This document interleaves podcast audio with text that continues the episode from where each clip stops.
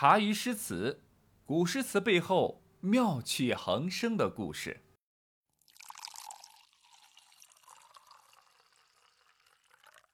公元七百二十一年，也就是开元九年，前修多年踌躇满志的王维开始参加科举考试。这一次的考试呢，王维是志在必得。啊，年少成名、玉树临风的他呢，早已是京城的小有名气的一个人物了。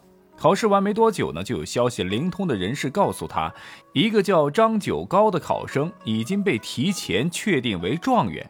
原因只有一个啊，不是他有才，是他有后台。王维听后两眼一黑，差点就插人中了。啊，看来要在科举考场上出人头地，仅靠有才那肯定是不够的，还得有关系啊。黑呀，真黑！过了好几日，王维呢才回过神来，在高人的指引下呢，王维得知大唐齐王李范呢是自己的粉丝，王维决定主动上门偶遇粉丝。嘿，王维就是王维，来到齐王李范的王府，一阵儿合影留念啊，签名寒暄，就把李范呢是整的是乐呵呵的。眼见时机成熟后，王维就把来由呢告知了李范。李王爷听了之后，立马就来气儿了。这样内定，确实有失公平正义，敢整我偶像，那可不行。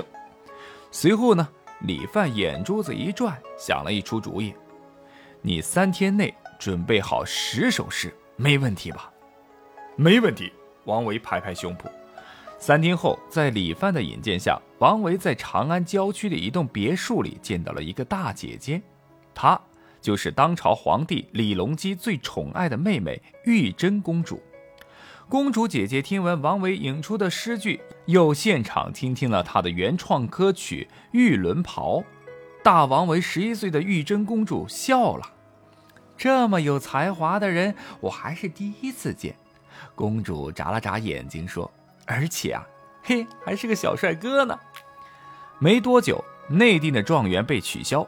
王维一举金榜题名，状元郎王维的第一个公务的岗位名叫太岳丞，也就是大唐王朝皇家音乐负责人。虽然级别只是从八品，但是他早已是公众焦点人物了。到此，王维呢，这也算是继承了祖业。几十年前，他的祖父王胄呢，就曾担任过这个职务。当时这个职务呢，叫律协郎。二十岁出头的状元郎，身兼皇家音乐首席代表，整日帅气时尚，身骑白马，插花游街，赶赴各种琼林宴会。可以说，王维是开元九年长安城里最风度翩翩、才华横溢的人物了。正所谓妙年洁白，风姿玉美。在他的贵人齐王李范的豪宅里，王维常与高适。崔颢、裴迪、李龟年这些当时最出色，或是诗人，或是音乐人等上层名流是谈笑吟咏。这段时间，王维有很多朋友，不管是人家上门拜访，还是他去串门，只要他开心，一定不会让朋友是空手而归。各种赠别诗、抒情诗，他是信手拈来。其中呢，他的一位好哥们叫齐无浅。啊，由于考试落榜，来拜别他，回家继续苦读。王维为了给哥们儿鼓劲儿造势，写下了这首《送其无浅落地还乡》：胜代无隐者，阴灵尽来归。遂令东山客，不得顾采薇。及至荆门远，孰云无道飞？江淮渡寒食。经络逢春衣，置酒长安道，同心与我为。行当富贵照，为己服金飞。远树待行客，孤城当落晖。武谋事不用，勿谓知音兮。这首诗开头四句啊，直言当今正是太平盛世，人们不再隐居，而是纷纷出山应考，走向仕途。盛代一词充满了对李唐王朝由衷的信赖和希望。至少现在，王维还并未发觉其中的黑暗。毕竟呢，自己目前可谓是顺风顺水。晋来归是指的出世不久、意气风发的王维自己对天下举子投身科考的鼓励，规劝齐无浅不要归隐，而是要振作精神，树立信心，争取来年再考。五六句是对齐无浅的安慰，尽管这一次未能种地入仕，但选择科举之路是没有错的，只要坚持下去，总会有希望。七到第十句呢，是劝齐无浅暂回家去，度寒时逢春衣，是从时令上提醒对方，含有关切之情。江淮经络从路线的选择上提出了建议，含有送别之意。置酒相送，同心相勉，足见王维对齐无浅的深情厚谊和殷殷期望。十一到第十四句是设想了对方回乡的快捷和沿途的风光，给人以温暖之感，意在呢安慰对方不要背上落地的包袱，要开心起来。最后两句规劝对方这次落地只是自己的才华恰好未被主考官赏识，且不要因此怪罪开明的圣代，不要怨天尤人，切莫以为朝中赏识英才的人稀少。这一恳切安慰之词呢，很能温暖人心，激励齐无浅继续试镜。这首送别诗不仅写出了对朋友的关心、理解、慰勉与鼓励，也表现出王维积极入世的思想。全诗感情真挚而亲切，王维为友人的落地而惋惜，对友人的遭遇深表同情。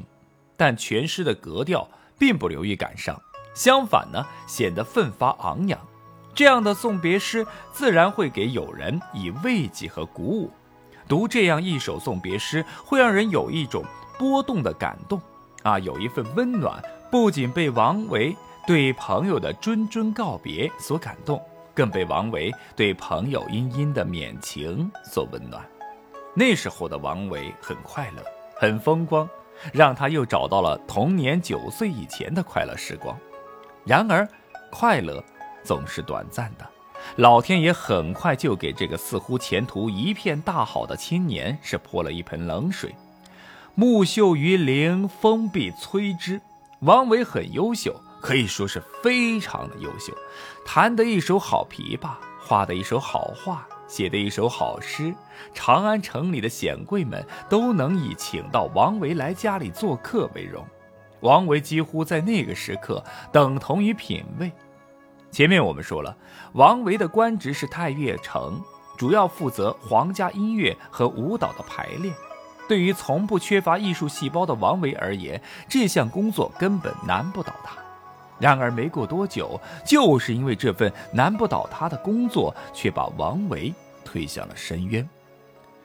王维受人举报。罪名是他在彩排五方狮子舞的时候，私自看令人，也就是舞蹈演员舞黄狮子。黄因为和皇帝的黄谐音，意味着至尊。黄狮子只有在皇上到场的情况下才可以舞动。看吧，就是这么一个莫名其妙的罪名。你说我王维作为一个监督排练的领导和导演，不看节目彩排，不去抠每个表演的细节，那要是正式演出出了啥问题，谁负责啊？这明摆着是被人坑了。就这样，初涉官场、完全不懂人心可怕、朝廷政治险恶的王维，被贬为了冀州司仓参军。从一个骄傲高贵的帝都长安京官，到遥远的冀州，也是现今的山东济宁，去做一个管仓库的管理员，这样的落差让年轻的王维备受打击。然而，老天爷的玩笑却并未因此结束。